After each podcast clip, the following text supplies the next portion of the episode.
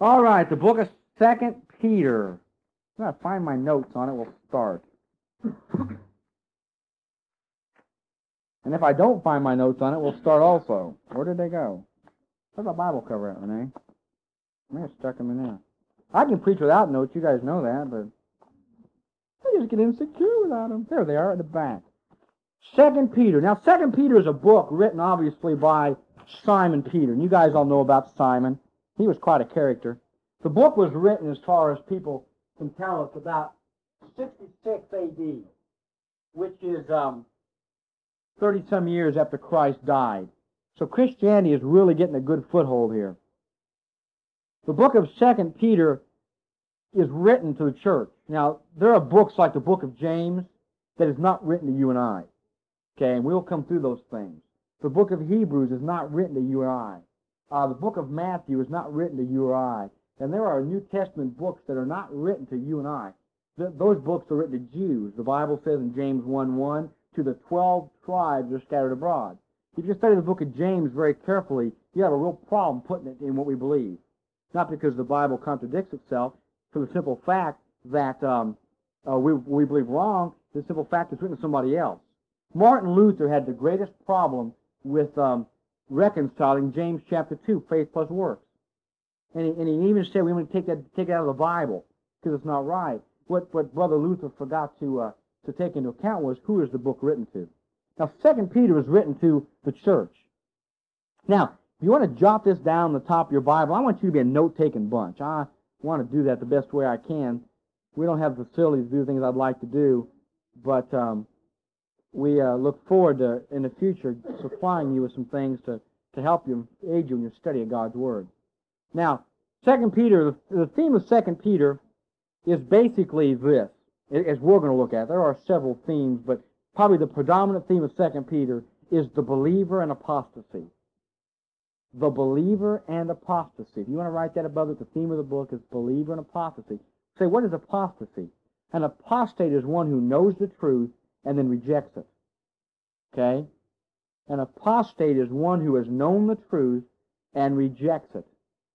So, this book is here to warn us about being an apostasy, or how to live in an apostate world, a world that has known what is right and then rejected it, okay? And if you want to look at that thing and put a verse down, look at chapter 3 and verse 17. 2 Peter 3.17. The Bible says, Ye therefore, beloved, this is the last two verses of the book, seeing ye know these things before, lest, or beware lest ye also, being led away with the error of the wicked, fall into your own steadfast, fall from your own steadfastness. You see, he says, beware. He says, you guys know the things I've just written to you. He says, but beware, beware, beware. In fact, in the first chapter, Peter says that I, I, I don't, don't, uh, I don't mind writing the same things to you again and again. Because he said, I'm going to die here real quick. And after I'm dead, I want you always to be in remembrance of these things. In 115, he says that. So he's teaching them uh, almost again the first things were the things you need to do to live godly in Christ Jesus in a world that's out to eat you, in a world that's out to destroy you. And what better place for a new church to start of a group of believers than at a place and an admonition to live holy in this world amongst a world who's not? Amongst a Christianity who's not rightly dividing the word of truth, amongst a Christianity who's not feeding the believer and building the believer up, who would rather just try and turn your head with some wild doctrine and make you follow a doctrine than a man, Jesus Christ. And so henceforth, we're going to start in 2 Peter and look at this thing and take it and verse by verse and just come through it and um, uh, begin to lay some things out for you to live your life. Now, let me say this. The purpose of our, this is quote, quote unquote church. And it looks just like Sunday school did, but this is a church, okay? The purpose of our church service is, is this and only this. To give you something to go out and live with. Nothing short of that. We're not looking to Sunday school. If we're going to dazzle you, we'll be in Sunday school or on Sunday nights in Bible study. We'll dazzle. You want to be dazzled? We'll give you plenty of Bible to dazzle you. Okay. Our purpose here is to give you some meat. you can leave here full and ready to go out there and do some work. You ever go try to go out and cut a cord of wood when you hadn't eaten? Before your stomach starts growling, pretty soon your arms get weak, don't they? Your legs start aching, and you think, man, I, I just can't. You go out and you eat a nice big round sirloin with a big, great big baked potato, big bunch of mashed potatoes, you know, cream, uh, uh, you know, on top, and, and, and, and a big couple of ears of corn with homemade butter, and you guys can shut up, you know. then you go out and you just, you'll tackle that wood and you'll do a job, won't you? You sure will. So what we want to do is we want to give you a good, long, strong meal right now. This is why we've assembled right here to give you something to go out there and live by, okay?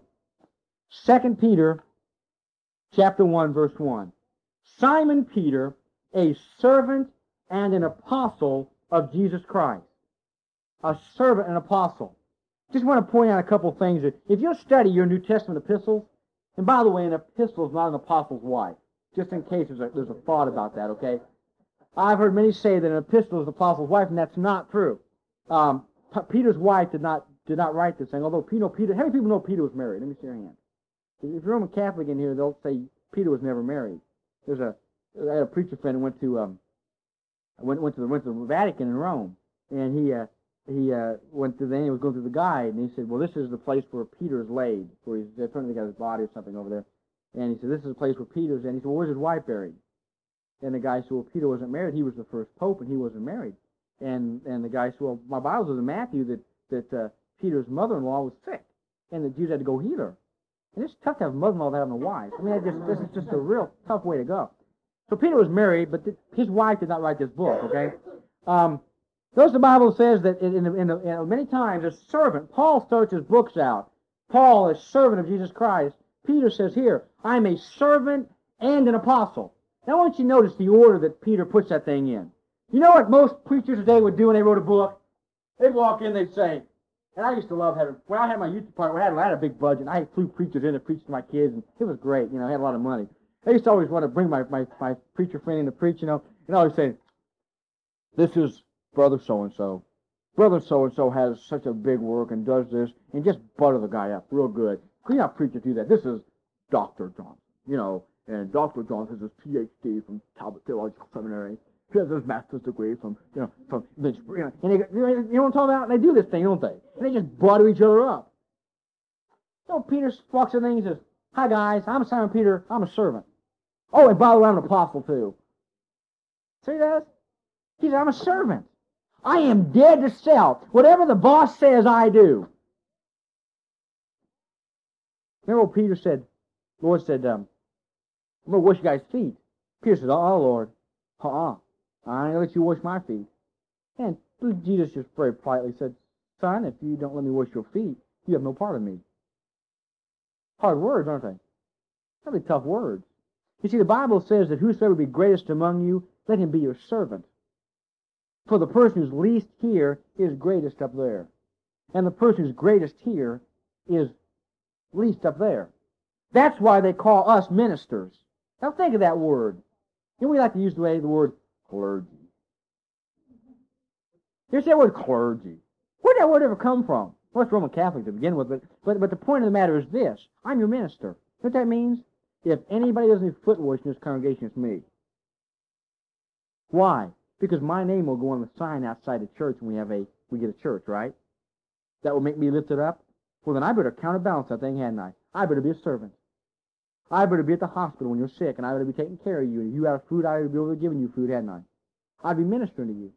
That's the thing that Peter says. He says, hey guys, he could have said, I'm the Apostle Peter. I'm the one that founded the church at Jerusalem. I'm the one who made the great decisions and, and, and the councils at Jerusalem. I, you know, he didn't say that. He says, hey brothers, I'm, I'm, I'm Simon Peter. I'm a servant. Oh, and by the way, I'm an apostle also. The apostle is the highest thing you could be, you know, unless you're Mormon. Uh, let's go on. The Bible's got to say. Now I want you to notice a couple things about Simon Peter. Simon Peter was a rather brazen guy, wasn't he? Simon Peter spent more time with his foot in his mouth than he did with his foot in his shoe. He really did. Simon Peter was the kind of guy that he just always sticking his foot in his mouth.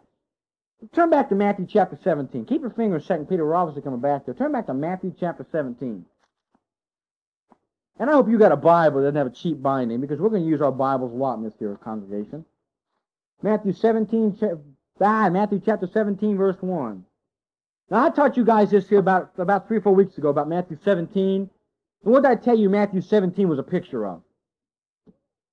He said, you're going to do this every service after what you've already taught us? Yeah. Second coming.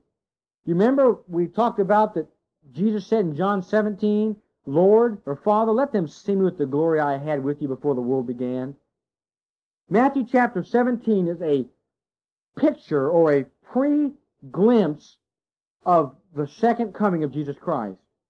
They saw Jesus Christ with the glory he had before the foundations of the world. Matthew 17, 1. And after six days, Jesus taketh Peter, James, and John, his brother, and bringeth them up into a where? High mountain. Did we talk about mountain this morning? High mountain apart. Where are they at? The last word of the verse? What's the last word of verse 1? Do you mean that if I am going to meet God, I've got to be apart?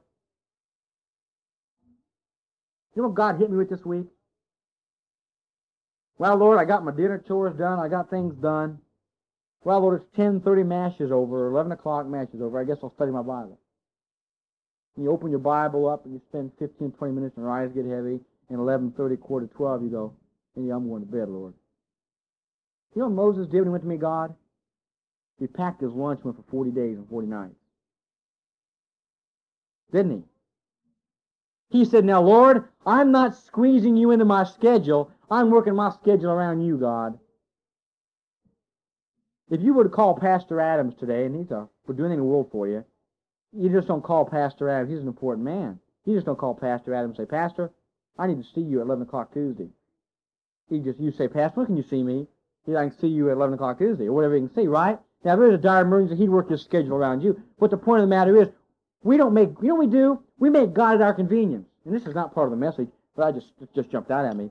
When you're going to go see God, when you're going to behold the second coming glory, if you say, Dave, I want to know what the second coming's like, I want to behold Jesus Christ in the second coming glory, I want to understand what he's going to be like when he comes on that white horse, I want to understand the gleanings when he comes on the threshing machine, Dave, I want to understand what it's going to be like when the king is high and lifted up on his throne of the millennium. Dave, I want to understand how the Jews are going to come in and out in the millennium and take a, a, a one manner of fruit off of the tree every, every month of the 12 gates and the whole nine yards. I want to understand this stuff. You know how you do that? How you see his glory? You see his glory by going up into a mountain apart. Do you know why camp works so well for young people? Because we take them apart. Do you know why retreats work so well for people? Because we take them apart. And we take them out of the world. Unfortunately, some of you came in this morning with 61 country blaring. And the last words you heard as you got out of your car your truck was, I'm going to sleep with, and you turned it off. And you came in with your mind full of adultery. Not consciously, but you came in with your mind, with your mind full of the world. Let me ask you a question. If you got that garbage in your mind, and you're, you've been thinking, you've been listening to songs about sleeping with somebody else's wife, why in the world would you then expect God to come in and give you a blessing? Point made. God said, I'm going to take you into a high mountain apart. Now look what happens when they got apart. Verse 2. And he was transfigured before them. And his face did shine as the sun, and his raiment was white as the light. You mean if I will get aflame with God and turn everything else off and make him first, then God will do something in my life? God will be transfigured in front of me? I was not attempting to do this, but let me show you how that thing goes in your study. 1 Corinthians. Oh, I'm going to have a tough time preaching here, I can tell already. 1 Corinthians uh, chapter 3, I believe.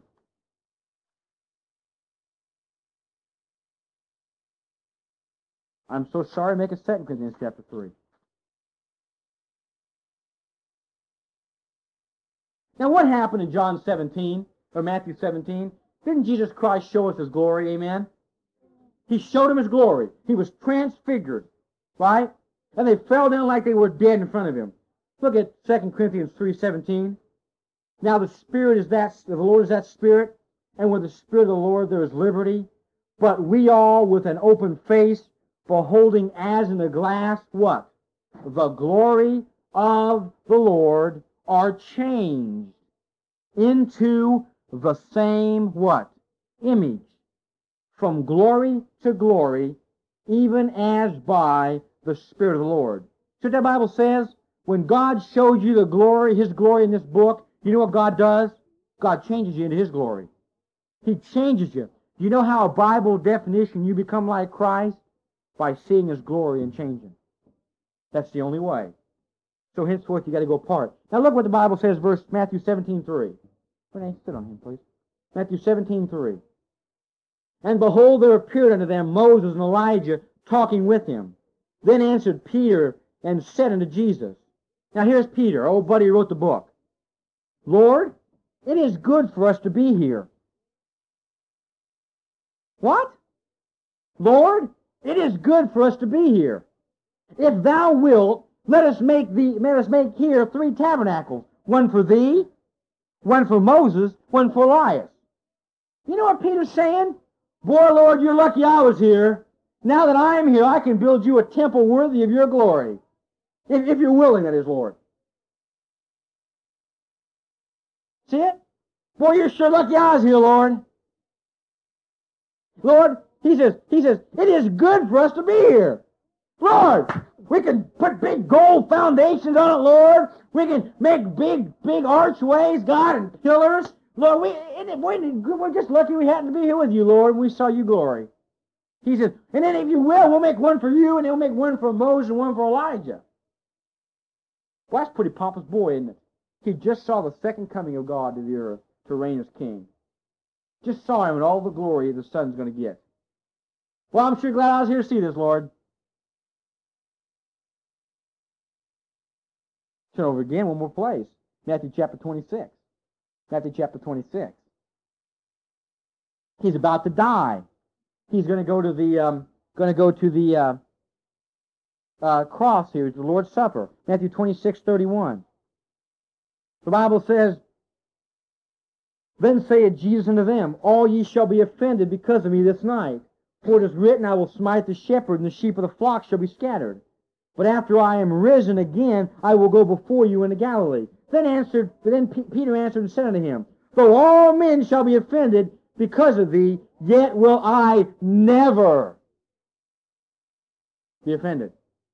Well, Peter was? Could we name Peter the Proud? Could we name him that? That you go name Peter? Peter's a pretty, pretty pompous young man, wasn't he? Lord, I don't care what happens, Lord. If everybody leaves you, I'll be there. And I'll never leave you nor forsake you. I'll never be offended. Boy, that's something, isn't it? You guys remember the story? Cock-a-doodle-doo! Three times, right? Look at John chapter 21. Fourth book of the New Testament. John 21. John 21. Oh, man, this has got to be one of the most bone-crushing passages in the Scripture if your name is Simon Peter. John 21, 15. So when they had dined, Jesus saith unto Simon Peter, Simon, son of Jonas, lovest thou uh, me more than these? And he saith unto them, Yea, Lord, thou knowest that I love thee. And he saith unto him, Feed my lambs. He said unto him again the second time, Simon, son of Jonas, lovest thou me? He saith unto him, Yea, Lord, thou knowest that I love thee. And he saith unto him, Feed my sheep. And he saith unto him the third time, Simon, son of Jonas, lovest thou me? Peter was grieved because he said unto him the third time, Lovest thou me? And he saith unto him, Lord, thou knowest all things.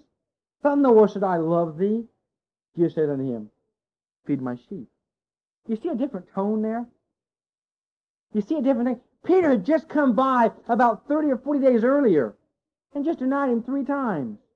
When they said, Aren't you one of the Galileans? He cursed and said he didn't know him. Peter changed man, isn't he? Now, there are three men in Scripture that we see this transformation like this. The, the theme of the book of First Peter, we're not studying the book before it, is humility. Peter talks about holiness making you humble about God humbling you and making you trust God. You know what Peter became? He went from Peter the proud to Peter the humble. God changed him in 35 years. God took him and changed him. We see another man in Scripture, John the John, St. John, you know? You know what, you know what they called him in, in the early part of Matthew? The sons of thunder. James and John, the sons of thunder. I mean, can't you imagine two big old burly fishermen come walking in here and say, Oh, boys, how's it going? I mean, they must have thundered. They must have been hell-raising, bar-clearing guys, man, hadn't they? You know what the Bible calls him later on? The beloved. The man laid his head on Jesus' breast. The man to whom Jesus said, Son, see thy mother, when he was hanging on the cross and gave his mother to John to take care of. You know what the Bible calls him? The apostle whom Jesus loved. Changed lives, huh? Let's go on. You know another one? Paul. You realize Paul was a lawyer that studied under the greatest men of his time? Paul went from, from the man who tied the cumin and tied the little mint balls. They used to raise mint in their house. And they would get little mint balls, and they would take ten, ten mint balls in there, and they would take one off and give it to God. And even tied the parts of their house plants. Legalists. And Paul went from a man who was strictly by the book, out killing anybody who didn't believe like he believed. Thrown him in jail. Paul the legalist. You know what he became? Paul the apostle of grace. Paul the man who wrote the great, great book of Ephesians about how we're saved by grace, not by works. Paul wrote the book, the great book of Galatians on how that, how that we're no longer under the law, but under grace, now that God saves us despite us. Amen? You know what God does? God changes lives. In, in John, in, in uh, Matthew 17, if Peter would have wrote Second Peter, I'm not, don't turn there. You know what he said? Peter said, Peter, Simon Peter, the disciple and apostle of Jesus. And 35 years later, he says, Simon Peter, a servant and an apostle. He's changed. He's a transformed man. Transformed man. Turn back to Second Peter.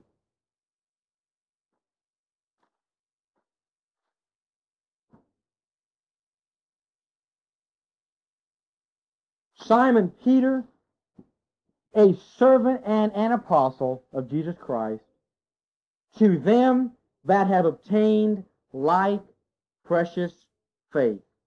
What's faith? Somebody quick, pull out of your vast resources of Bible knowledge. Hebrews 11.1. 1. Faith is a substance of things hoped for, the evidence of things not seen. Now, that, that's a tough verse. I got to tell you, that verse is wicked. That verse says that faith is the substance of the things you hope for and the evidence of the things you don't see, you can't see. So much, if I can't see something, heaven, but I see the evidences of it around, I believe in heaven. You can't prove to me there's a God. I sure see his handiwork everywhere. I believe in him because I see the things he made. Romans 1.20 again. The substance of things hoped for. Don't you know this? This is a good-looking body, isn't it?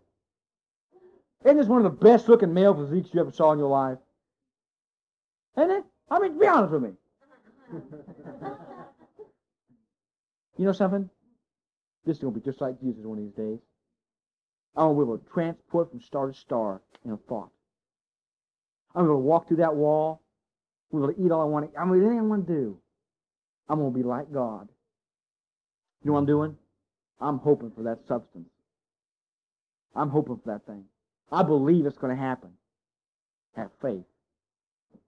Now, you know what the Bible says? Turn to your Bibles, Romans chapter 12. This morning, we are going to do a little look at faith. Because you're going to find that faith is a pin that this whole book rests upon or pivots on. Romans chapter 12, verse 3. If I read verses 1 and 2, I'll preach. I don't have time. Romans 12:3 For I say through the grace given unto me to every man that is among you not to think of himself more highly than he ought to think but to think soberly according as God hath dealt to every man the measure of faith. Now, what, what does that mean? What that means, that God went to everybody in this room and he measured you out some faith. Didn't he? My little boy Jonathan, there he is right there. That little rascal, believe anything you tell him. We, we can ask Jonathan, where's Jesus live? He'll tell you up. He ask you, why did Jesus die? Because Jonathan was a bad boy. He believes in God. Now, you know one day it'll happen? God forbid. He'll go to a public school somewhere, go to a university somewhere, and some professor that he respects because of his position and because he's, he's uh, uh, overcome by all of this, that one of the professors go up and say, you know something, Jonathan Bennett? That's the stupidest thing I ever heard of, say to God. Well, that's one of the dumbest things I ever heard of, to say that God made all of this. I just can't believe that you think that some God did that. I can't believe you think that Bible's real, that, that, that God parted an entire ocean and all those millions walked across on dry shod. When in actuality, the water was only six inches deep and they waded across it. Barely got their ankles wet. And then some men are going to get up and take that young mind and try and tell him that this stuff's all old fables and old fairy tales and all a bunch of garbage. You know what they're going to do? They're going to destroy his faith. Won't they? You guys know what I'm talking about? Am I, pull, am I pulling with you? They're going to say, this is a bunch of garbage. I heard yesterday on the radio. The guy was talking about um, about um, uh, people that had been discriminated against for what their beliefs. And he was citing PhDs and professors of, of entire departments that had lost their jobs because they were creationists. They said, if you're so infantile that you believe in creation, then you don't work here anymore. He told about one guy who had his earned PhD and was had more books and publications out than anybody else. His old apartment at the University of Oklahoma, and he lost his job as a laborer in the oil fields because he believed that God made the earth. 1985 that happened. See, they're going to destroy the faith. But what did Jesus say? Suffer the little children to come unto me, and forbid them not, for such is the kingdom of God. Except you come me like a little child, he says, yeah, part with me. Why? Because we adults reason out too much, don't we? We lose our faith. We take this faith we've got and we just destroy it, man. We just lose the thing. Now, turn to Philippians. Philippians is back towards the rear of your Bible, about four or five books. Philippians, after Galatians, Ephesians, Philippians. Philippians 2.13. If you hit Colossians, you're too far. Now remember, God has given every man the measure of faith. You got to get that thing now, okay? Philippians 2.13 says, For it is God which worketh in you both to will and to do of his good pleasure. See that thing? Drop down to verse 21. For all seek their own, not the things which Jesus Christ. Now you say, why did you bring those up talking about faith? I brought it up to tell you this. Friend, you're not going to seek God. God's going to draw you. And friend, you don't have faith yourself. God gives it to you. There is nothing that you've got that will get you to God. There is nothing that you've got that will draw you to God. You don't have the faith. God gave it to you to believe in Him. There's going to be a day when you stand before God and you can't say, well, God, I started 97 churches in my lifetime and I passed 312 and Lord, I won 10 million people to Christ. God will say, no, you didn't. Because you didn't do anything except I gave you all the power to do it. Well, Lord, I believed in you. No, you didn't. I drew you to me and gave you the faith to believe in me also. Why? So that no, no flesh should go in the sight. Right? So God gave us everything. So you don't have anything at all that's yours. God gave you a measure. And can't you see God in heaven measuring out that faith and handing it to you? Can't you see him taking that faith and measuring it out? Turn to Romans chapter 9, 10. Back where we were, Romans chapter 10. Verse 9. Romans 10 9. Romans 10 9. The Bible says that if thou shalt confess with thy mouth the Lord Jesus, and shalt believe in thine heart that God raised him from the dead, thou shalt be saved. For with the heart man believeth unto righteousness, with the mouth confession is made unto salvation. For the scripture saith, Whosoever believeth on him shall not be ashamed. For there is no difference between the Jew and the Greek, for the same Lord is rich unto all who call upon him. For whosoever shall call upon the name of the Lord shall be saved. Now look at verse 14 very carefully. How then shall they call on him in whom they have not believed?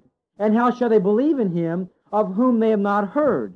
And how shall they hear without a preacher? You follow what he says? How can they call on God and not believe on him? And how can they believe on him if they don't know that Jesus Christ ever lived? And how can they believe or call upon him or believe on him if nobody's ever told them? Make sense? Verse 15. And how shall they preach except they be sent? As is written, how beautiful are the feet of them that preach the gospel of peace and bring glad tidings of good, uh, bring glad tidings of good things. I got a preacher friend. Always takes off his shoe and shows you his foot when he preaches that thing. He talks about that verse. That's because his feet are beautiful. you to start acting like Episcopalians now. Verse 16. But they have not, but they have not all obeyed the gospel. For Isaiah saith, Lord, who hath believed our report? Verse 17. So then, faith cometh by hearing, and hearing by the word of God. How'd you get your faith? Right there. That's how you got it. You got your faith by hearing the word of God. Verse 18, but I say, have they not heard? Yes, verily, their sound went out unto all the earth, and their words unto the ends of the earth. Everybody's heard. Did you hear me? Everybody's heard. Now, you know what God did? When you were a little boy, a little girl, whatever, God gave you a man of faith.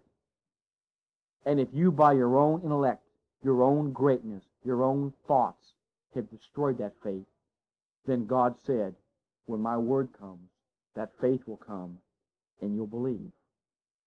Why? Because faith cometh by hearing, and hearing by the word of God. So what thing goes backwards? We go from a man saved, hearing, then the book lets him hear this backwards. Then a preacher's got to go to tell him, doesn't he? After the preacher goes to tell him, then somebody's got to send the preacher out. Right? And it starts all over again because they heard. And so that's God's cycle, God's program, God's process for the whole thing. So without hearing, you can't have faith. So you can't have faith. Now, God has given everybody a measure of faith. I told you earlier. You know you lose your faith? By going to Bible college.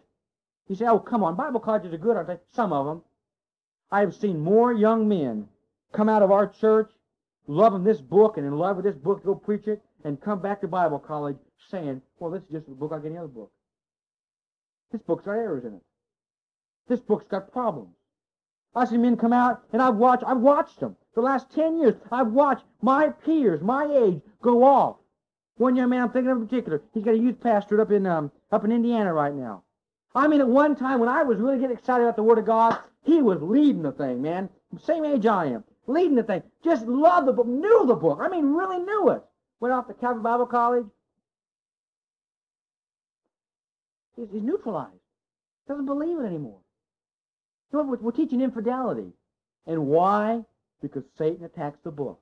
Genesis chapter 3, verse 1. Yea, hath God said. Amen? You with me? Now, Let's not let our faith be destroyed. The Bible says every word of God is pure. Is it pure? Amen? Then it's pure. If we just if our faith is destroyed, it's not pure anymore. And the Bible says in Psalm 119, that because thy word is very pure, therefore thy servant loveth it. Well, if I believe it's pure, I love it. If I don't believe it's pure, I won't love it. Amen? So if we got a bunch of preachers all over America today who don't know the book, who don't preach the book, why? Because they don't love the book. Difference. That's it. When you hear the word of God, that faith was given to you. And then when you receive Jesus, hence 2 Peter 1 says, to all those who have obtained like precious faith. Now turn back to 2 Peter chapter 1. I got to draw this to a close. Now, I'm going to go real fast here, and I got some real meat. Okay? That's all been introduction. okay? All right, some real meat, so you hang on. This is going to be, you're going to, you're going to like this. Get 2 Peter chapter 1, verse 1 in one hand, and in the other hand, grab Hebrews chapter 10. Hebrews chapter 10, verse 38. Simon Peter, a servant and an apostle of Jesus Christ to them that have obtained like precious faith. Let me just do this for the first time in our church's history. How many people here by a public testimony would say, I have obtained like precious faith? Let me see your hand. I have obtained that faith. I'm saved. I'm born again.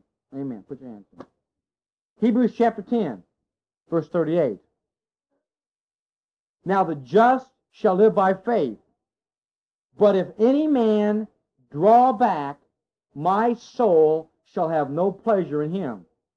But we are not of them who draw back unto perdition, but of them that believe to the saving of the soul. You mean there's a couple kinds of faith and a couple kinds of believing? You can ask any godless man who's got religion if he believes in God and what he'll say. Yeah, I believe in God. Is he saved? Probably not. You know why? There's a faith to the believing of the saving of the soul. See the difference? you know what Paul's saying, or Peter's saying in chapter 1, verse 1? Hey! The world out there is going to hell. The world out there has rejected the truth. They've turned away, and, the, and, there's just a few of us. He's saying, I'm writing to you that have got that precious faith, who've not drawn back to perdition, who've not turned your back on God and walked out. I'm talking to those of you who live by faith, the just, and who aren't going back. Chapter 11, verse 1 of Hebrews. Now, faith is the substance of things hoped for, the evidence of things not seen. For by it the elders obtained a good report. Drop down to verse 6 for time's sake. But without faith it is impossible to please him.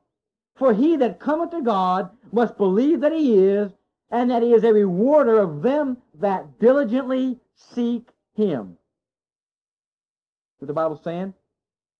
If you're going to believe in God, if you're going to call yourself a Christian, my friend, then there's something to it. And there's a price to be paid. And there's a faith that you obtain that has got to be that has got to be held on to. The Bible is in essence saying that if you get that faith, you're not going back.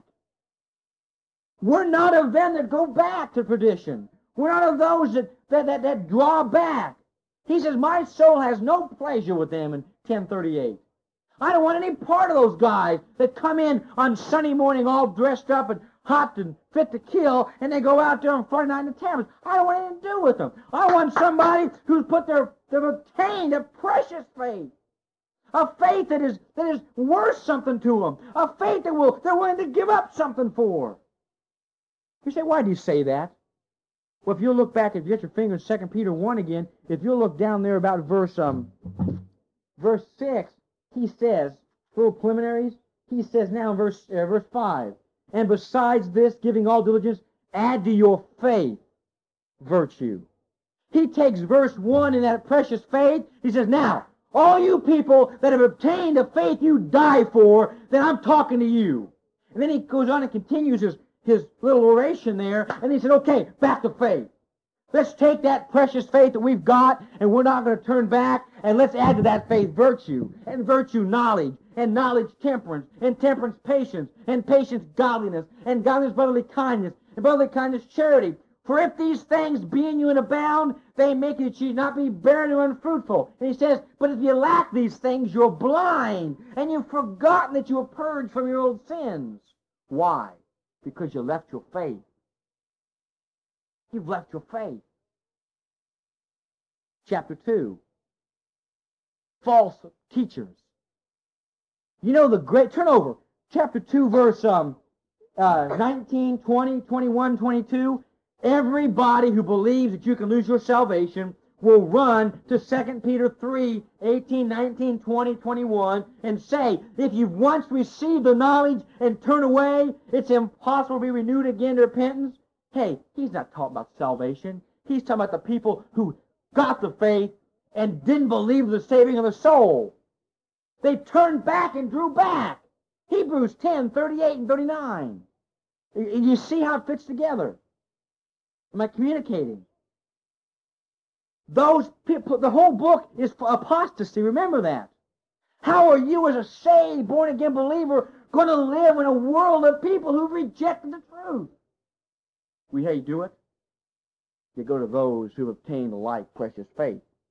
And that's the basis this work started on right here. I went around and God opened some doors for me to preach here and to preach there. And I got up and preached the Word of God. Came through that thing. You know what happened? A lot of you said, yeah, I like that. Not me, but the book. And you said, I like that thing. And you said, yeah, I want to go with him. Why? We have like precious faith. We get together and we sing, all hail the power of Jesus' name, and like precious faith. So Peter starts the whole book out, and he says, like precious faith. All you guys have got something you cherish like I have. I'm talking to you. And he says, now, you've got that faith that you're not going to turn your back on. Well, let's take that faith and let's build on it now.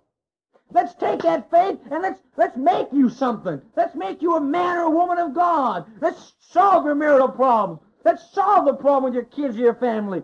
Let's go out and through the through the faith that God's given us, build a life that's, that's a monument to Jesus Christ. That's what he says. And so henceforth, as we take that thing and we look at it and begin to, to come through the Word of God, you'll find that that precious faith is pivotal. That precious faith is something that you take, and if you've obtained it, then you can't turn back. You see, these old boys that say you can lose your salvation, they take that thing and they say, well, how can a man that gets that precious faith go out there and sin like he's living like he's living? You know what the answer is? He can't.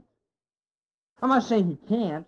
I'm not saying I couldn't go have a beer tonight and, and find myself a, a loose woman. I'm not saying I couldn't do that because I have the capabilities to do that. What I'm saying is I won't. Why would I turn my back on such precious faith? That's why Paul said in Hebrews that, that uh, I, I, my soul has no pleasure those who draw back to perdition. Don't need part of those guys that come around. And then First John says that they went out from us because they were not of us, that it might be manifest that they were not of us. See what we're going to do? We got, I got to make take counts. We got one, two, three, four, five, six, seven, eight, 24. That's a Baptist preacher's wife. You got 24 people here. Unfortunately, in six months, we're going to have a mortality rate. Probably half of you won't be here in, 20, in six months. We'll have more come. We're going to grow. You say, why are you going to grow? Because we're under the book. God's book, God's church. Now, here's the thing. We're going to watch this thing. I love every one of you. Believe every one of you as far as I, you know, believe everyone, you know, and then you tell me I believe you. Say, I'm saved, praise God. I'm just going to watch your life. If you're here in a year, I believe you. I believe you now. You just prove it by being here in a year. See? Flashing pans. Bunch of Christians come in, man, like a shooting star. Come in in glory. I can play the piano. I can sing special. I can give the most money. I can do everything. And they come in, and they are it. In a year, they're gone. Peter says, I'm writing to people who have obtained a faith that is so precious that they're not going to draw back. They're not going to give anything for it. Why? Because the rest of the book talks about the world going to hell around them. About all the Christians who are out perverting souls. About the rest of the about the rest of the um, rest of the world and all the false teachers out there send them into hell. See, that's the theme of the whole book. So he starts off in verse one. He says, "Now, if you're out there as a false teacher, I'm not writing to you. I ain't part of you. All I want out of you is someone, someone who has obtained that precious faith. And now we go and we build upon that precious faith. Now we take that precious faith and we begin to see your life as a foundation. Your life then begin to build a house. And we'll talk about that in weeks to come. But that precious faith, my friend, has got to be the thing in which God uses your life and makes you something that's stable. And that precious faith is not something we can give this morning. Something you receive this morning. But the preciousness is relative to you. How much do you value it? Are you willing to say, Lord Jesus, come into my heart and be the Lord of my life? Be my king, like in Sunday school this morning? Which king you're going to follow? Are you going to be my king? Or am I going to be my own king or follow the God of this world? Remember, he prepared a, hell for that king and his angels. And you can join him if you like that kingdom, that's fine. Got a lot of glamour to it. Got a lot of things to it. You can join that kingdom.